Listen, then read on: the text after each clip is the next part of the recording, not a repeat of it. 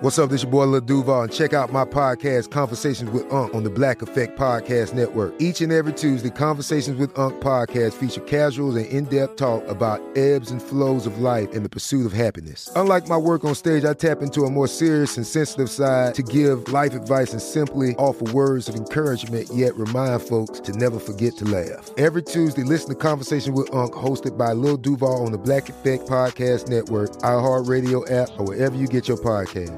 Presented by AT&T. Connecting changes everything. Are you still searching for your perfect place to call home? Well, now is the time to buy at Fisher Homes. If you're looking to move in before the end of 2024, May could be your last opportunity to start building your dream home and close before the year's end. If you're hoping to move in even sooner, Fisher Homes also has homes that are move in ready and waiting for you, where you can start enjoying the benefits of homeownership even faster. Schedule your personal tour with a new home advisor today at FisherHomes.com and make this spring the season you find your perfect home sweet home. Had enough of those supplements that leave you feeling nothing? Cymbiotika is your solution to great tasting, all natural supplements that actually work. Crafted with premium plant based ingredients, their products have no seed oils, fillers, or toxins. Try them out and actually feel the difference today. Visit Cymbiotika.com and use code IHEART for 15% off plus free shipping on your subscription order. Again, that's 15% off plus free shipping on your subscription order. Go to Cymbiotika.com, C Y M B I O T I K A.com. Are you spending more time in your basement now that it's your rec room, office, kids' playroom, or home gym? Well, you need to ventilate those spaces to remove stagnant, musty air. For over 20 years, the EZ Breathe ventilation system exchanges dirty, damp air for cleaner, drier, healthier air. Take charge of your indoor air with your own EZ Breathe ventilation system. You can get it installed, or DIY kits are available. Just call 866 822 7328 or visit takechargeofyourair.com and receive 20% off today. Hey there, parents and teachers. Are you tired of feeling like every day is a battle of wills with your kids? Let me tell you about something that changed the game Love and Logic.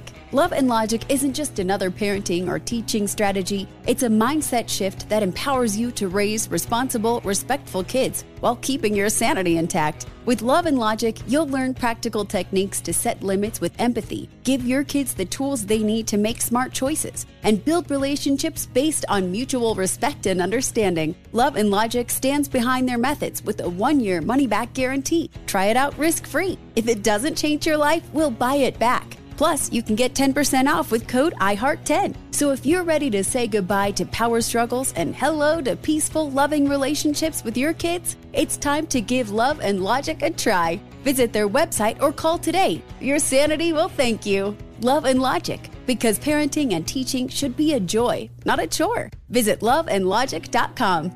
Brought to you by Toyota. Let's go places. Welcome to Forward Thinking. Hey there, everyone, and welcome to Forward Thinking, the podcast that looks at the future and says, what the heck does it mean to feel like a room without a roof? I'm Jonathan Strickland. And I'm Lauren Vogelbaum. And uh, we're going to get happy in this episode. Uh, we are, not only because our third co-host, Joe, is out on vacation. Yeah. No, no, we're upset that he's out on vacation. Well, that was mean and terrible. We're upset because he's on vacation in an amazing landscape, having wonderful adventures, and we're in a podcast studio. But that's all right, Joe.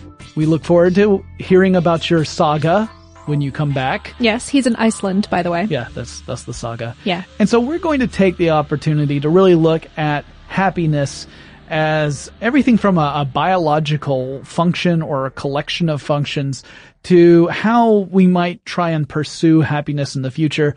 And really to understand where we're coming from, I thought it'd be fun to look back in the past because as it turns out, the English word happy in its original context meant lucky or favored by fortune. Huh. So it didn't necessarily mean that you were filled with joy and contentment and you had great life satisfaction. It meant that you had fortune smiling on you and good things were happening and you were less likely to die. right, right, because for a lot of history it wasn't really about finding happiness. It was about getting a by. Yeah, exactly. Yeah, it might be that your crop has come in uh, uh, more plentiful than you had expected, and so it was a happy accident. It was lucky fortune that smiled on you. Mm-hmm. Uh, and in fact, according to at least one source I've looked at, almost every European language, the word for happy traces its roots back to the word for lucky in Wow. that particular culture, except with one exception. Yeah. The Welsh. Huh. Their word for happy traces back to their word for wise. That's that's very sweet It's of the Welsh. cool, isn't it? Yeah. I thought it was so neat. Uh, so uh, if you if you are Welsh and you think it's wise to be happy, I agree. Good on you. Yeah, I, I, I, however, of course, being English, think it's just lucky to be happy. Uh, but no, it- one of the things that has changed over time is that we have, as a species, gotten better and better at uh, achieving our basic needs, particularly in the developed world when we saw the various revolutions, the agricultural revolution, the industrial revolution. These things allowed us to get those, those necessities uh, more easily. And as we were able to get better access to them, we could spend more time thinking, there's gotta be more to life than this, right? There's gotta be something that will make me content and joyful and feel fulfilled with my life. Now, now that I no longer have to spend nearly every waking hour making sure I don't die, what can I do with all this time? Mm-hmm. And that's where we kind of get our modern con- concept of happiness, this idea of being content and joyful and fulfilled. And uh, so we wanted to kind of concentrate on what it is that's going on when we have this this feeling. Uh, right, because it's more than just an emotion. It's there. There's a biology to this. Yeah, uh, we we aren't like a hollow shell with various emotions that once sometimes one of them rises to the top, and that's our dominant emotion. We're not we're not that. We're not a collection No. of humors. No, we are not. Uh, although that was certainly an idea that held sway for a very long time. Very long time. We are very complicated electrochemical machines. And meaty, meaty machines. yeah, and part of that means that uh, we we there's a lot of complex chemical processes that are going on uh, for any given state of being, not just happiness, but anything, right? If you're stressed, or if you're afraid, or if you are feeling hungry, I mean, all of these different things have different um, uh, biological processes that are associated with them, and we don't understand all of them for any given state of being. We, we're we're in the learning phase. Uh, yes, especially where, I mean, we've said this on the show a million times at this Mm-hmm. juncture. Um, anything having to do with the brain is very complicated. Yep. And we are really only beginning to figure out how it does. Yeah, so if you're hoping that we're going to tell you where the happy switch is, uh, we don't have that information. No. We can talk a lot about some of the areas of the brain that are important to yes. that feeling. Yes, there are many happy switches. Yeah. With a question mark at the end. In fact, there are a lot of scientists who don't really like to talk about happiness as a concept because it's it's so broad, it's also vague. Mm-hmm. It encompasses so much that two people can talk about happiness and have very different ideas about what they're saying and they're trying to have a common conversation. Right. So, for example, there's a psychologist named Martin Seligman who authored Authentic Happiness. He mm-hmm. wrote this book and he says, I don't really like the word happiness. I wrote this book called Authentic Happiness. Don't really care for that. That I, I like to think in terms of things like well-being or love or growth or meaning or flourishing, satisfaction. These are concepts that are easier to define. Oh, And right, right. You could say they play a part in the overall concept Achievement of of. Yeah. yes. It's the happiness umbrella, which I like to think has smiley faces on it, but doesn't necessarily have to. I like to think it's lined with cupcakes. Oh, a cupcake lined umbrella. I didn't have enough for lunch today.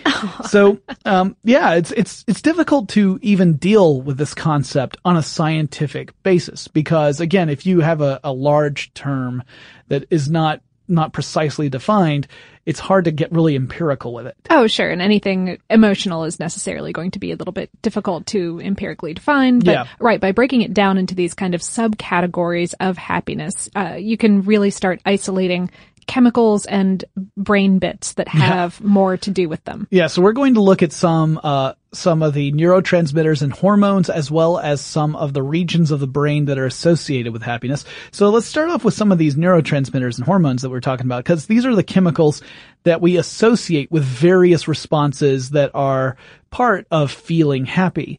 Uh, and we're, we're launching off with dopamine and norepinephrine. Uh, now these are hormones that do lots of things actually. In fact, all the ones we're going to be talking about have mul- they they pull multi-job duty. Right? As uh, most everything does, the body is not filled with unitaskers. Exactly. So a lot of these hormones are not even just uh, regulating stuff in the brain. They may have important roles throughout the entire body. And one of those happens to be something that goes on inside our noggins, but not necessarily the only thing. So uh, dopamine and norepinephrine are uh, important in the reward center of the brain. So rewards are reinforcers, which indicate that the thing you just did was a good thing and you should do more of that. So in other words, like if you were to, uh, do uh, a physical task that ends up achieving the goal that you were aiming at. Let's say that you were uh, throwing a spear at a, a woolly mammoth and you hit it just the right spot and the woolly mammoth dies. The reward center in your brain is going to go, that was awesome, dude. You rule.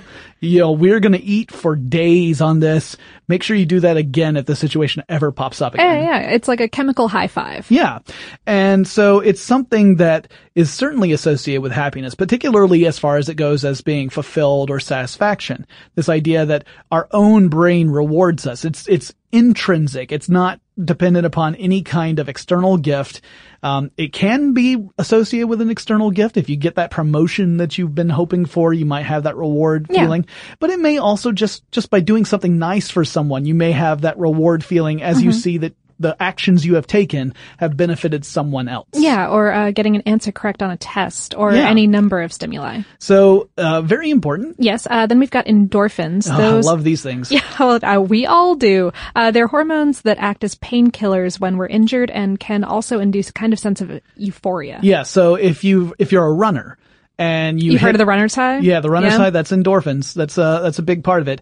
Uh, where, you know, you, you just kind of get this, this happy sensation, this, this pleasant, pleasant sensation, even though just moments ago your body was saying, for, for goodness sakes, just stop. Uh, yeah, yeah. It's because you've you've pushed yourself to a point where your body is like, no, we need some painkillers in yeah, here. we have got to we got to jump to action because otherwise, uh, this person's own spleen is going to rush up to their neck and strangle them. So uh, I, I might be getting a little loose with the medical technology and terminology here, but you know this is my own personal understanding. Uh, I I don't run unless something's chasing me. Right. That's- yeah. that's I, I feel about the same way about So- it personally. Then we have serotonin, which is a neurotransmitter that is biochemically derived from tryptophan.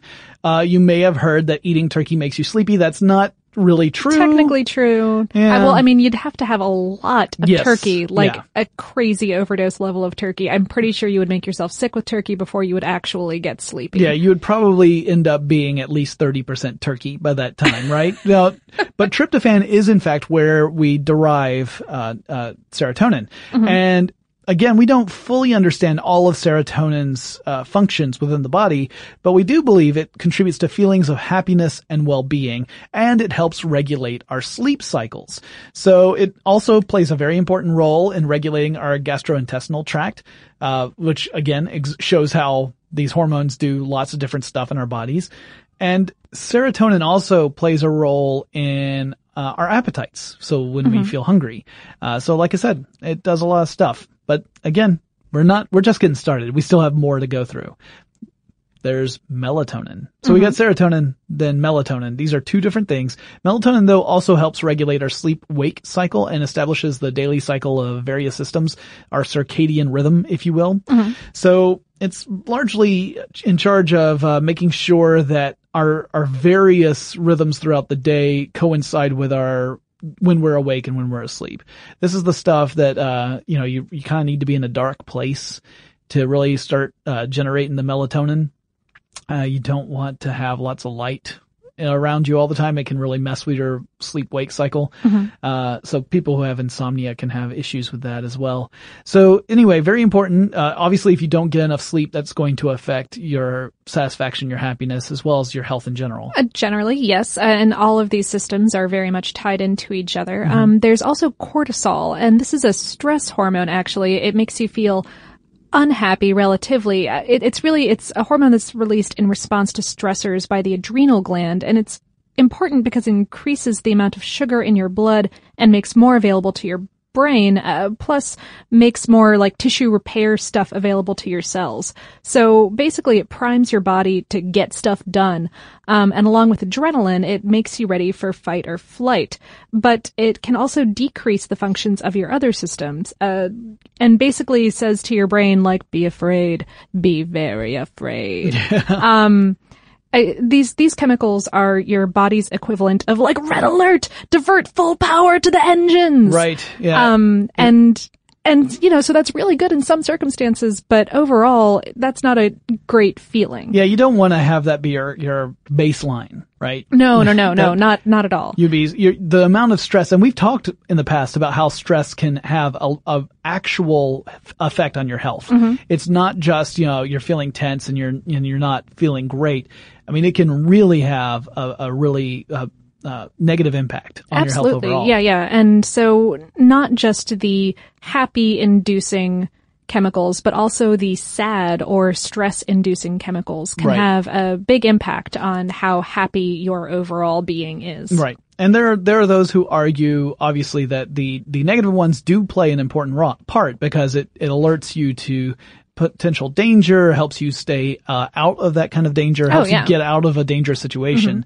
Uh, but then a lot of people also point out that we're, we're, many of us are now living in a world where those, um, realistically dangerous situations are few and far between. Oh, right. And yet our body will still react in a negative way when it perceives danger, even if there's no physical threat uh, that's facing us. Oh, absolutely. Um, you know, like like when you get nervous about going on a date, um, Right. Which you know, historically speaking, is slightly less useful than getting nervous about you know a bear chasing you. Right. Exactly. But you end up having the same sort of physiological response because Mm-hmm. your body doesn't have, oh, let's initiate the date hormone. it's, it's not like that. No, it's more like, well, uh, you know, this, this, the thought process is this is scary, so let's enact the scary stuff.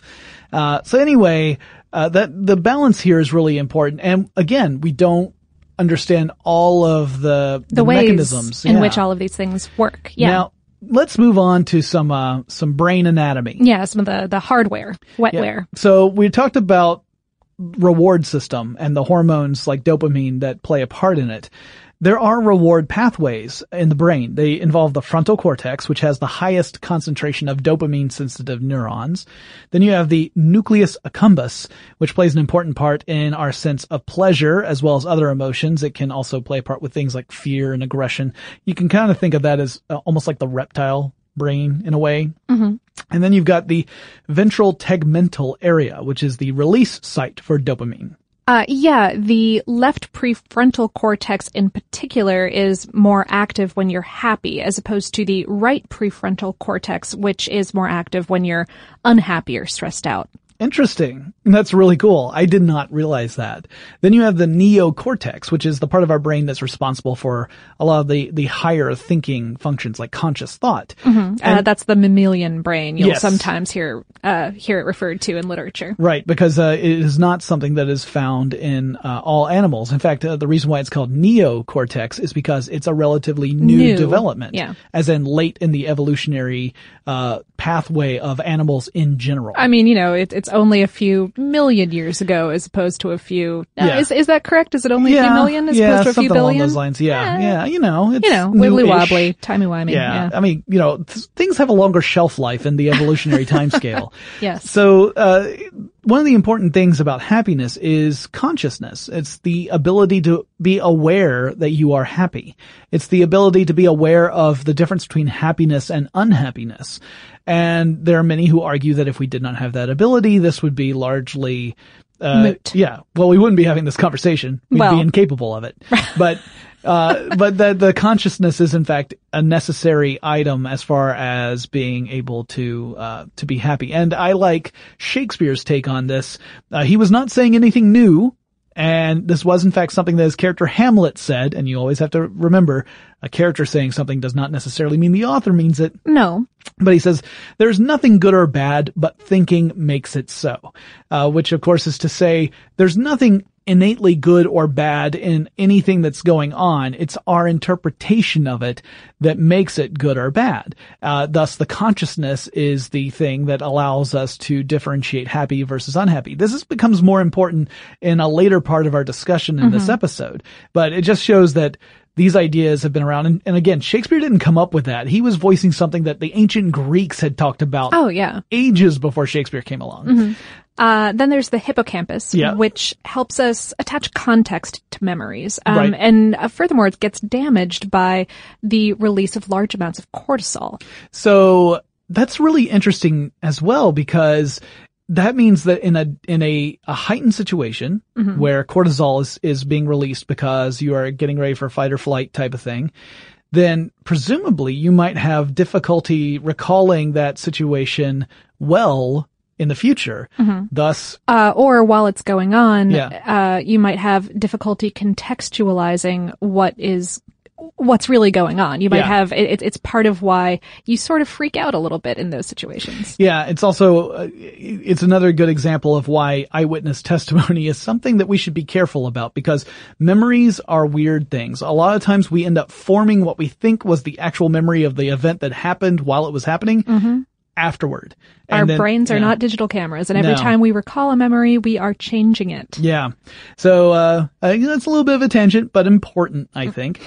It's uh, Jonathan Rant time, yes. Yeah, exactly. so, um, yeah, and it gets even more complicated, right? This is just a tiny glimpse of parts of the brain that are involved with our our concept, at least our modern concept. Yeah, the, of these, happiness. These are kind of referred to as the big ones, I think. Yeah. But uh, but we don't know. Yeah, we don't, we don't even know what we don't know, right? right? That's the, that's the crazy part of it is that we don't know how far away we are from getting a full understanding of the workings of the brain. We know that it's far more complex than what we are capable of explaining right now. And I, when I say we, I mean humans as a whole. Yeah, not, not just, not, not just two us. of us sitting at this podcast I table. Mean, that's already been clear from our previous episodes, but no, uh, people as a whole, we don't really know everything. And so, since we're just figuring all this out, uh, it's, it's impossible for us to say right now that we could come up with a system that could manufacture synthetic happiness on demand.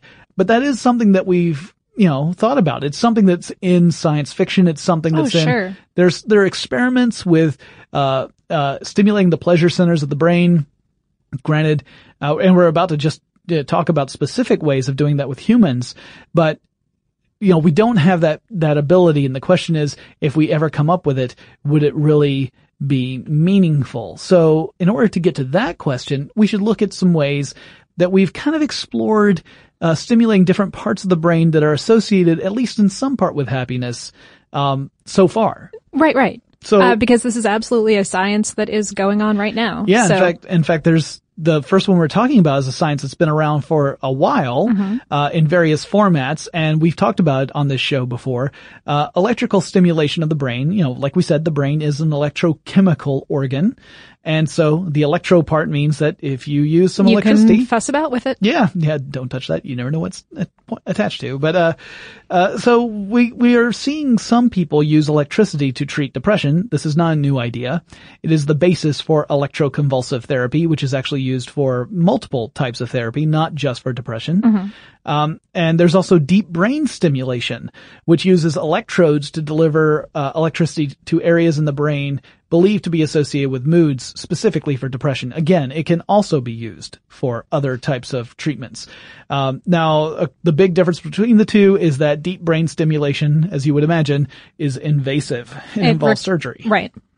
So you're talking about drilling holes into a person's head, inserting wires into their brain so that the wires uh, terminate at the point near the neurons you want to stimulate, and then directing a charge at that specific area. Uh, right, but that's obviously a pretty high buy-in yeah. for treating something. Yeah, usually it's for people who are suffering from very serious ailments. I mean, mm-hmm. uh, it might be something like Parkinson's. Uh, it's not just for treating moods, mm-hmm. but uh, I did read a study where it was used to treat um, someone who had uh, a very serious case of depression mm-hmm. to the point where, uh, uh, of course, this could have been uh, hyperbole, but it was in Popular Science, and the author mentioned that after they they turned on the electrodes and delivered electricity to the um, to specific neurons in this woman's brain, she smiled. She said that the room got brighter and that she could actually recognize emotions on faces.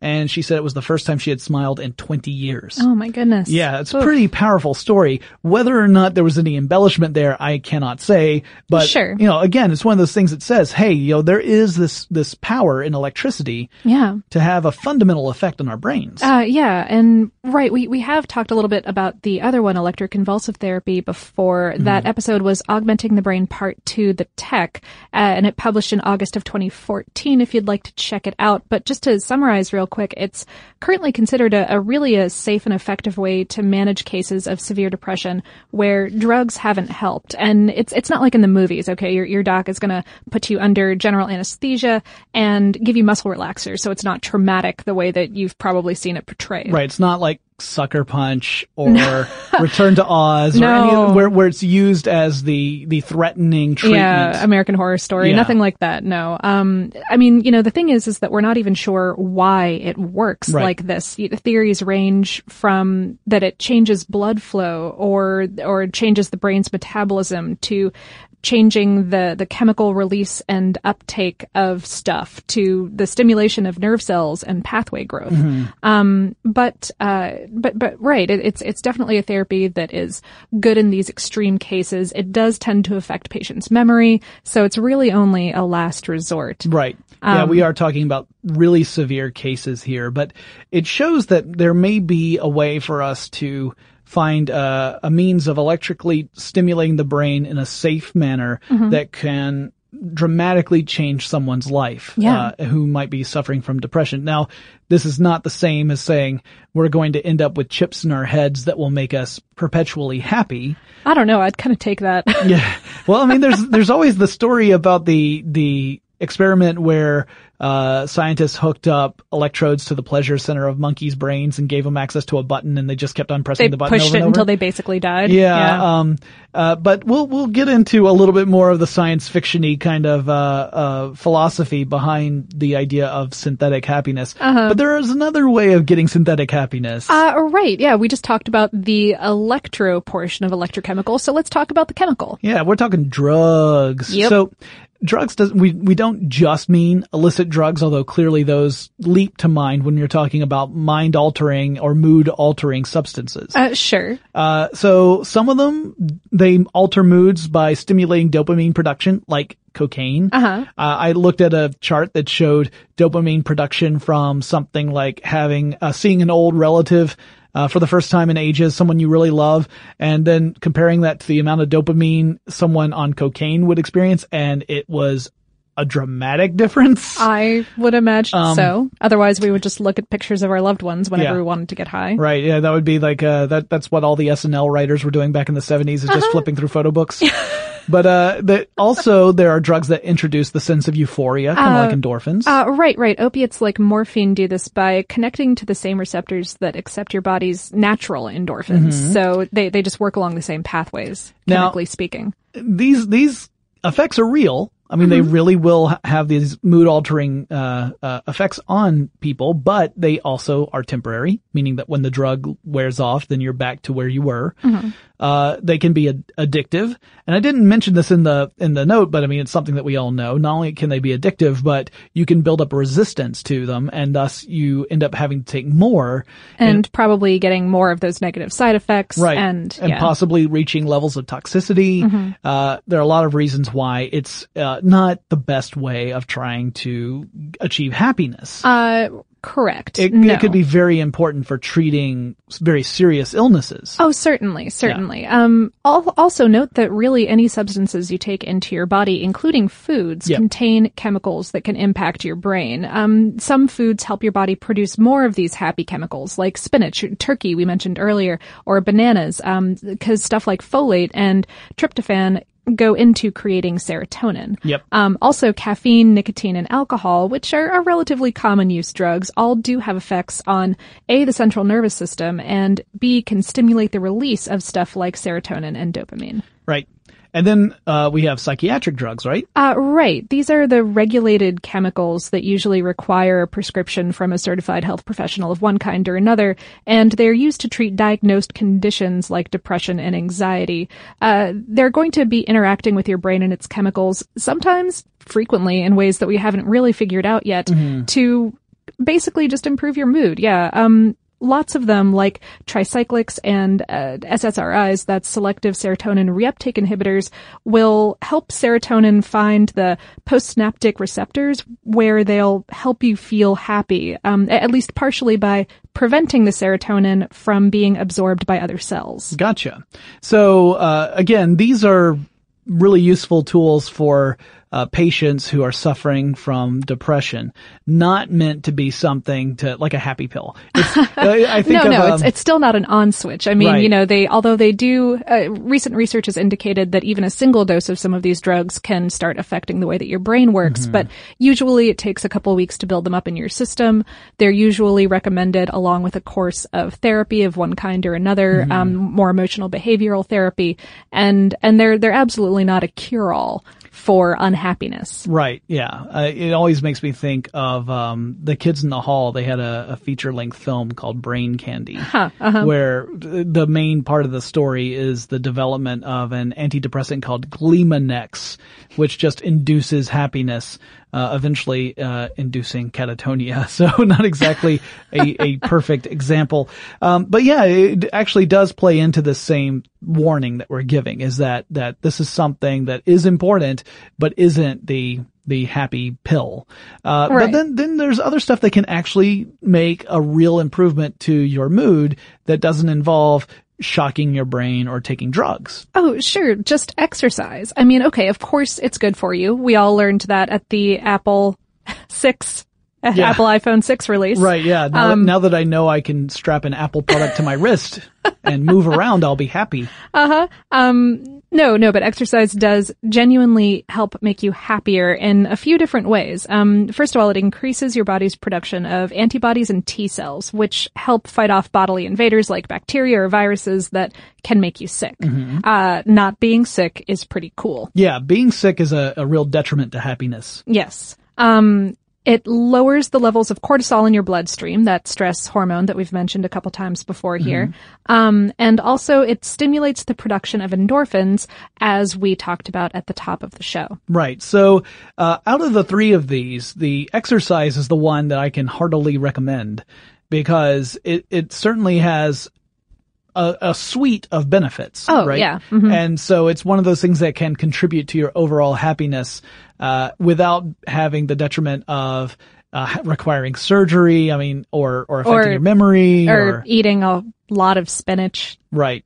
Yeah. I mean, I love spinach, but yeah, yeah, no, okay. I- A, A plus for yeah, spinach. I mean, I'm, I'm, I'm no Popeye, but, uh, at any rate, so with these synthetic ways, not, not the exercise one, but the drugs and, and electricity where we're artificially introducing happiness, uh, would they work? And this kind of ends up getting to the question of what is happiness, right? So, uh, in the video I mentioned we could talk about a world where, let's say you have a very tough existence. Uh, you know, day to day life is hard and maybe there's very few things that are rewarding to you in your life, but you have access to the happy switch and you can turn on the switch and you feel genuine joy and euphoria, but your life doesn't change at all. So you still have this tough existence does is that true happiness? And that's a question that i think is subjective. It depends upon someone's view of what happiness really is. Uh, yeah, yeah, we're we're ranging into the slightly less scientific More concepts of- philosophical, of, philos- yeah. philosophy and morality and all of that. so for me this is my own personal point of view i would want to try and have a life where i am putting all the things i can in order so that i can pursue a happy lifestyle as opposed to having a switch that just makes me feel happy, even if objectively, if I were able to remove myself from that situation, I would think, wow, that's one miserable guy down there. Hmm. but that's mm-hmm. me personally, uh, because I, uh, it goes beyond the chemical for me. I tend to be very pragmatic in most cases, hmm. but in this one case, I think, no, I kind of want the, what would feel like genuine happiness to me, because to me, this does not feel like it would be genuine. Um, But again, it's all depends on your definition. Oh well, yeah, and and you know there there are everyone I think on the planet is going to have a slightly different answer to that question. Yeah. Um, but there are certainly many people who are pursuing that kind of thought, um, especially through the field of positive psychology. Yeah, this is a an interesting approach to psychology. It is an attempt to have an empirical study of happiness, but not the biological side that we've already talked about. Rather, the elements of life that would make someone feel happy by kicking into gear those biological processes. So the biological processes are important, but really what the positive psychology is looking at is what are the things in life that give us these feelings? Um, you know, what sort of activities do we need to do? What sort of experiences do we need to have? What kind of life can we pursue to have a happier existence? Sure. So, well, I mean, you know, for for example, I'm sure that that exercise plays a, pl- a part in positive psychology. Be- Yep. I mean, even though it is a chemical process in your body, but it's it's ranging into that. Well, it- help your help help your brain help itself exactly. kind of area. Yeah, it's it's one of the things identified as this makes you feel better, Mm-hmm. right? So that falls right into the sort of stuff they, you know, they, the studies look at people uh, who have different lifestyles and kind of judge uh, happiness. Now, obviously, taking an empirical approach to any kind of social science is difficult. Right. It's challenging. It's not impossible, but it is really challenging because it largely relies upon things like surveys, which require people to give honest answers and, generally cooperate. Yeah. yeah, and it's it's a little it's a little trickier than saying, uh, you know, what is the force of gravity on this planet? Well, we dropped this thing, it fell at this rate, the acceleration was such, thus it is this. Like that's something you can empirically describe through an observation. Uh, what makes people happy gets a little more fuzzy, and it is by, by and large subjective. Now there are large, broad categories that some researchers in positive psychology have identified as being important for the pursuit of happiness. And I should say that uh, I'm going to talk about three different types of uh, lifestyles or life pursuits that some people in positive psychology have Uh, identified. yes, of, of course, as in any scientific field, especially the softer scientific fields, Mm-hmm. there is disagreement on on exactly what these should be and what Right. they mean. But uh, but but what are these basic three things? Okay, you've got the pleasant life. Uh-huh.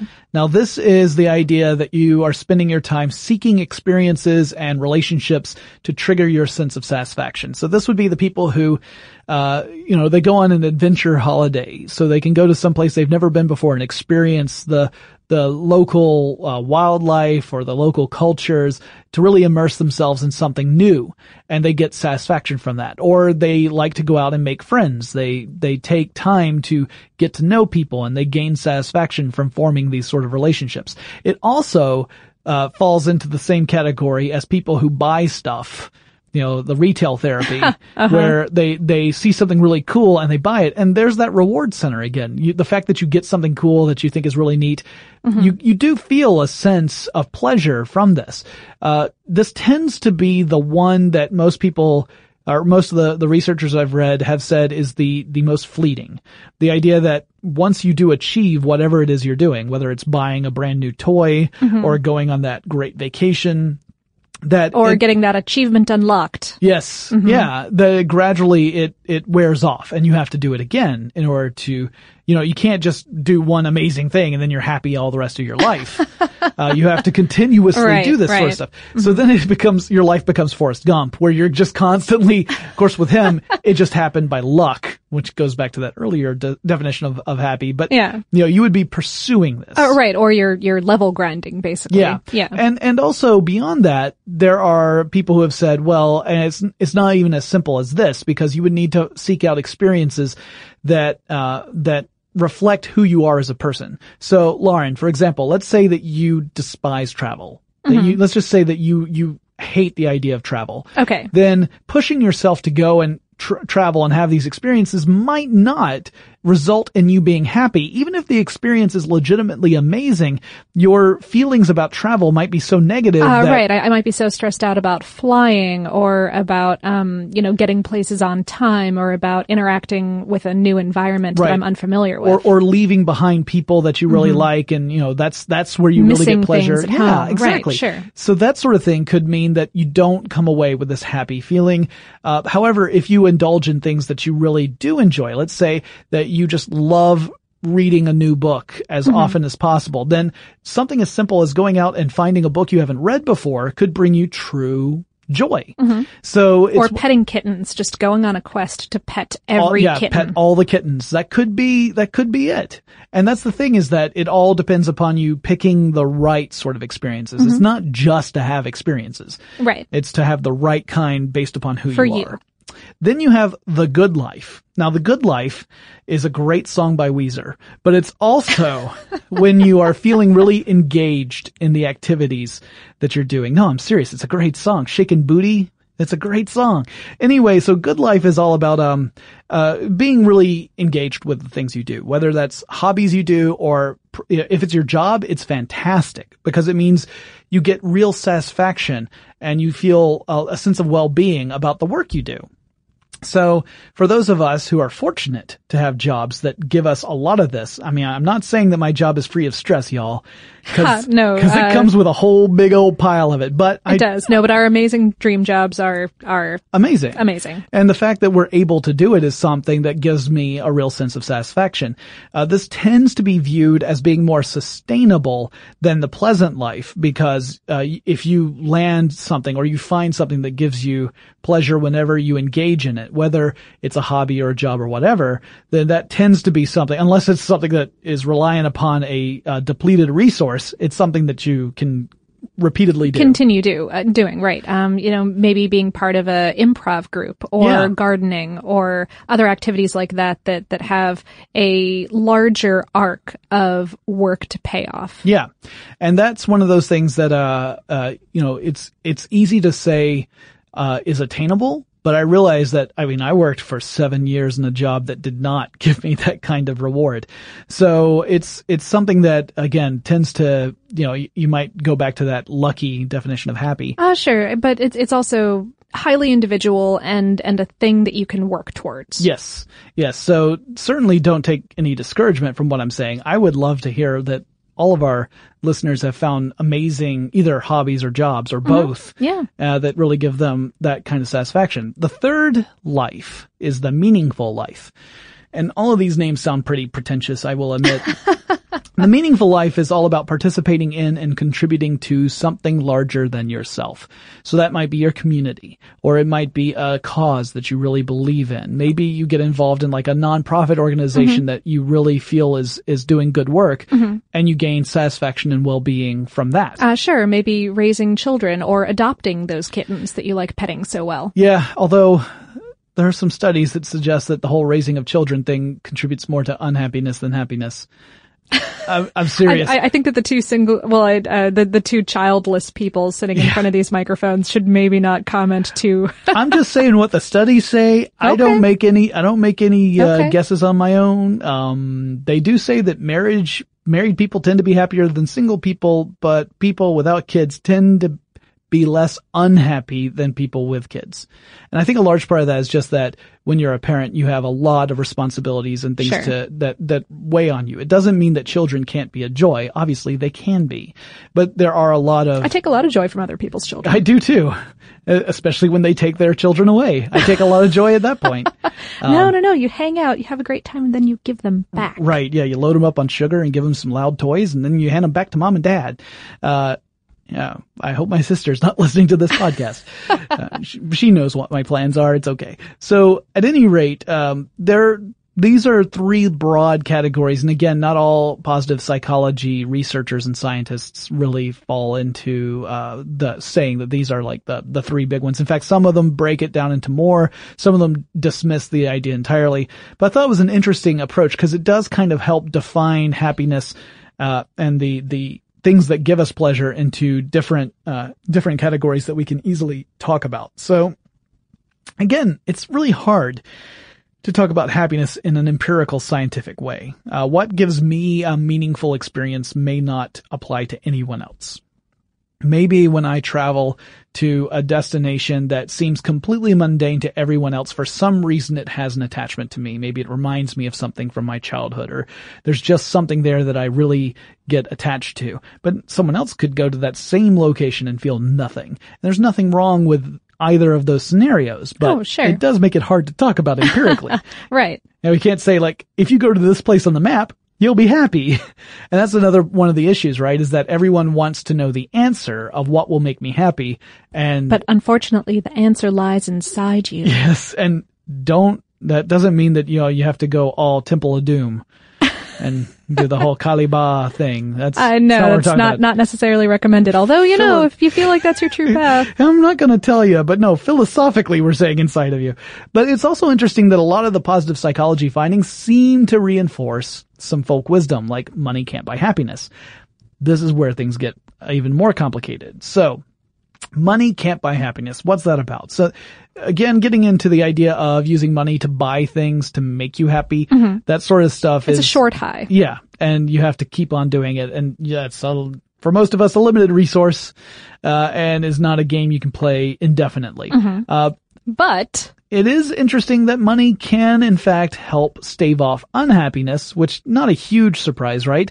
If Oh, you're, yeah. If you're, if you're, if you can't provide for yourself and your loved ones, then of course that's going to make you less happy. Absolutely. You're going to be under an intense amount of anxiety and stress. Uh, it is very difficult, difficult to pursue a happy lifestyle when you cannot provide for yourself or your, and or your loved ones.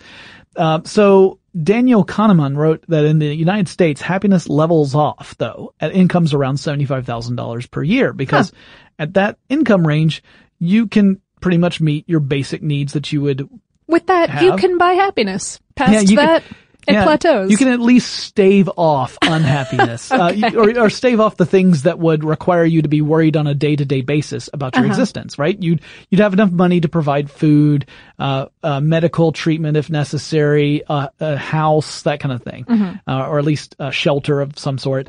Uh, but then found that if you go beyond the seventy-five thousand dollars, it doesn't contribute to more happiness. It's not that you know, the scale continues to go up. So if you add another hundred thousand to that and you're making hundred seventy-five thousand dollars a year, you're not suddenly hundred thousand dollars happier than the Right. seventy-five thousand dollars a year Right. person. uh, but I'm sure that there's other studies that would argue with that finding. Yeah. Yeah, yeah, and I think a lot of it depends upon how you frame the question. And this is again going back to that fuzzy, soft science approach. It, it all really is dependent upon your methodology.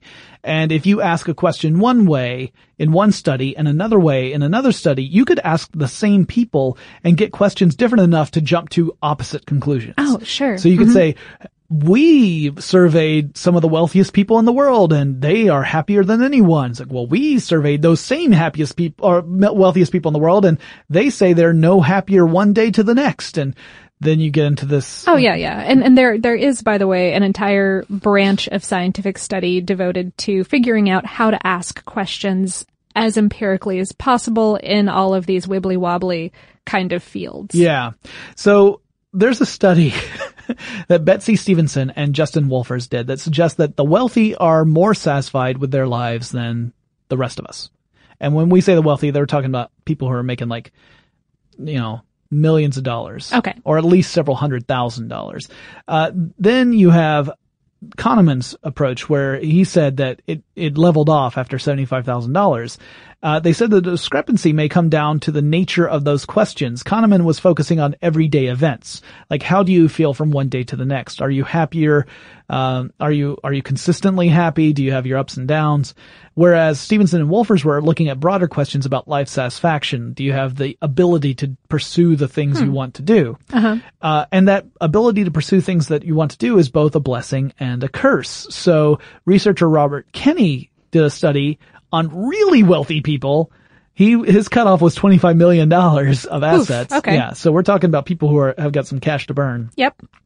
And he found that they had greater temporal and spatial freedom, meaning that they had the time and ability to pretty much do whatever they wanted to. do to and do. go wherever they wanted to yeah, be. they, they had the money where they could, if they wanted to travel the world for a full year without ever, you know, eating at the same place or sleeping at the same place twice, they could totally do that.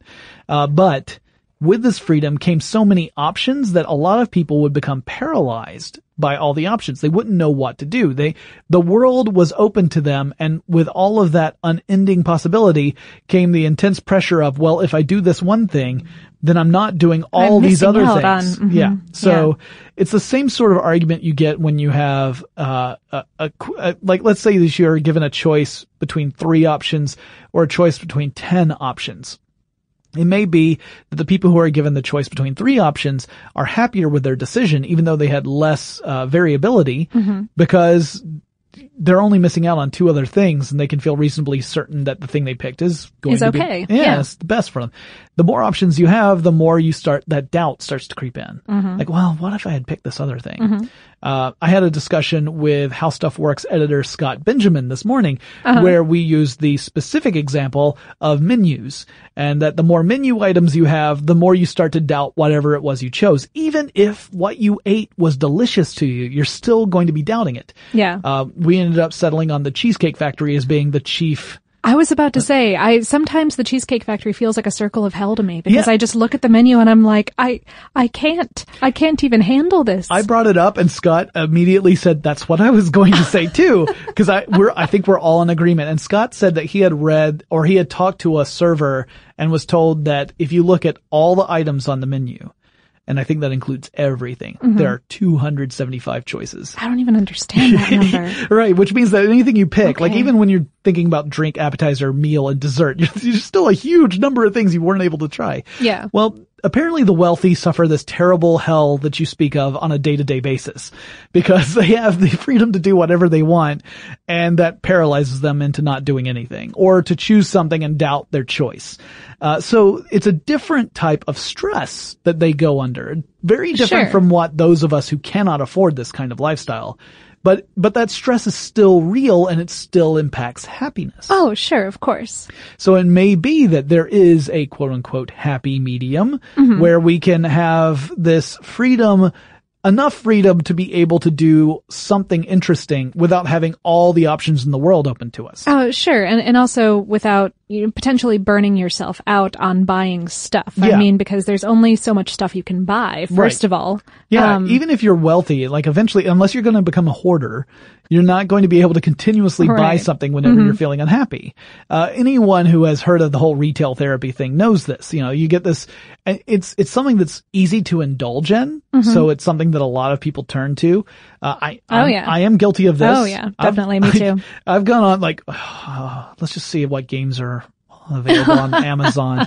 I have, I have, uh, or Steam. Gosh, Steam is, oh boy, I've bought games that I've yet to play on Steam, uh, on multiple occasions because I thought, oh, this will be fun. And then really what the fun part was, was the acquiring of the game. I haven't even played the game. So, uh, but yeah, it wears off and you can't keep doing it indefinitely. Also, I suspect that some of the discrepancy between these studies might have something to do with that, that concept of happiness being a different quality for everyone, of, of different things making different people happy, and it being basically impossible to compare one person's idea of happy to another person's. Yeah, you know, especially- how, how can you empirically measure how happy a trip makes you versus a really cool new matte lip gloss makes me? I mean, you know. Don't discount the, the lip gloss for me here. Oh, um, I'm sorry. I'm sorry. Well, how how happy that lip gloss makes you versus you. me. Yeah, There I do you have go. a makeup kit at my desk. Um, me too. So- so say we all. Yeah, That's you we know, working with a video I'm studio of it. I mean, and it's- 4K cameras. Mm-hmm. That yeah, that's right. You get those 4K cameras. things you're gonna terrifying. You're gonna cake that stuff on. Let me tell you. Yeah, I work with that on a regular basis. But no, you're exactly right. Uh, you know, without precisely defining what element of happiness you're looking at, that alone makes the the question too complicated, right? Because it may be what is your overall satisfaction with your life? For a wealthy person, that might be very high, mm-hmm. But there may be other elements that they associate with happiness that they do not possess. And so it, again, it's another reason why a lot of people don't like the term happiness to describe this because it's, it's so broad and encompassing that you could do really well in one area and really be really deficient in another. And thus you come away with it saying, I am not happy, but I am this Mhm. other thing. Yeah. Like I might be very healthy. That could Sure. be part of it. So very complicated issue. Uh, now the hope is that positive psychology will help us identify more and more of these factors and come to an understanding. And it may even be this one to one understanding where Mhm. each person comes to his or her own conclusions about what is important for them as a person to have a satisfying, fulfilling, uh, and ultimately happy life. And I hope that that is the case. It is, uh, I actually enrolled in a MOOC Oh, yeah? positive psychology. Oh, hey. So I am, uh, I'm still following it. It had just started, so I didn't have a whole lot of opportunity to read up on it very much yet. Mhm. But it is really interesting. The people who teach it are, uh, they are very qualified psychologists. Um, so it's not coming across as like, uh, welcome to the commune. Here's your, here's your patch for vegetables sort of thing. Uh-huh. But it is really interesting to see how that, that plays out. And, uh, uh, I, my hope is that in the future, we're going to be able to provide for the basic necessities for as many people as possible. Yeah. And give us the opportunity to pursue the things that make us happy. Mhm. So it's, it's one of those things that I think is, is pretty far off and it is an idealistic, optimistic view of the future. It's kind of that Star Trek version. Oh, right. Sure. Yeah. The Federation kind of concept. Um, but also I think it'll get easier to mitigate people's unhappiness once we work out that, that science angle of figuring out how the brain is interacting with the body and all of the chemicals and all of the electricity. Right. And see what we can do to, at the very least, in, in, in the cases of, of diagnosable conditions, really help people out in the, in the best, gentlest, uh, least side effecty ways possible. Right. Yeah. This idea of, of when we have distilled the things that really cause distress in people who, who should not be Be feeling, feeling- distress. right, exactly. The people who are, are, are or feeling more acute distress than they otherwise might. Right. And being able to alleviate that. But I absolutely do look forward to that future as well. That, I think, anything where we're talking about helping people, that always is the, the future that I think, Right. um, that is, is, that's the one I want to see. Yeah. And, uh, it is what keeps me being an optimist, even though, you know, again, I say being an optimist doesn't mean that you put blinders on. Being an optimist to me means that you look out for the challenges, you acknowledge that they exist, and then you figure out how to meet them and get beyond them. So, uh, I, I encourage everyone out there to really critically think about the things that make you happy, the things that give you satisfaction, the things that uh, provide for you joy, Mhm. and to really, you know, embrace that. Yeah, yeah. And, you know, if, if you have any, any really great ones or, or any very particular ones that, that you think are, are pretty unique to you, then we want to hear about them. Yeah, maybe maybe you're, you say nothing in the world makes me happier than racing my pet box turtle. I want to hear it. Yeah, yeah, definitely. Kind Or, of- or if you have any life hacks about that kind of thing, you Yeah, know. I yeah. mean, maybe not relating to box turtles. Right, right. Just happiness in general. Yes. Yeah, yeah. That that clarification is appreciated. Although, if you have any life hacks of box turtle racing, I'll Yeah. hear that too. Oh, definitely. Uh, so, in order to get in touch with us, since you're coming up with all these great ideas, folks, Mhm. you should let us know what you think on Twitter, Facebook, Google Plus. We have the handle FW Thinking over at Twitter and Google Plus. Just search FW Thinking over at Facebook. Our page will pop right up. Join the conversation. Tell us what makes you happy.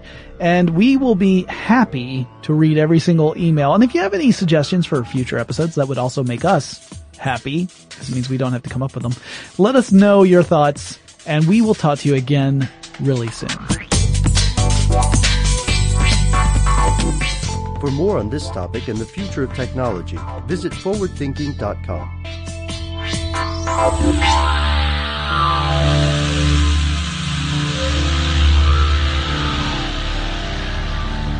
Brought to you by Toyota.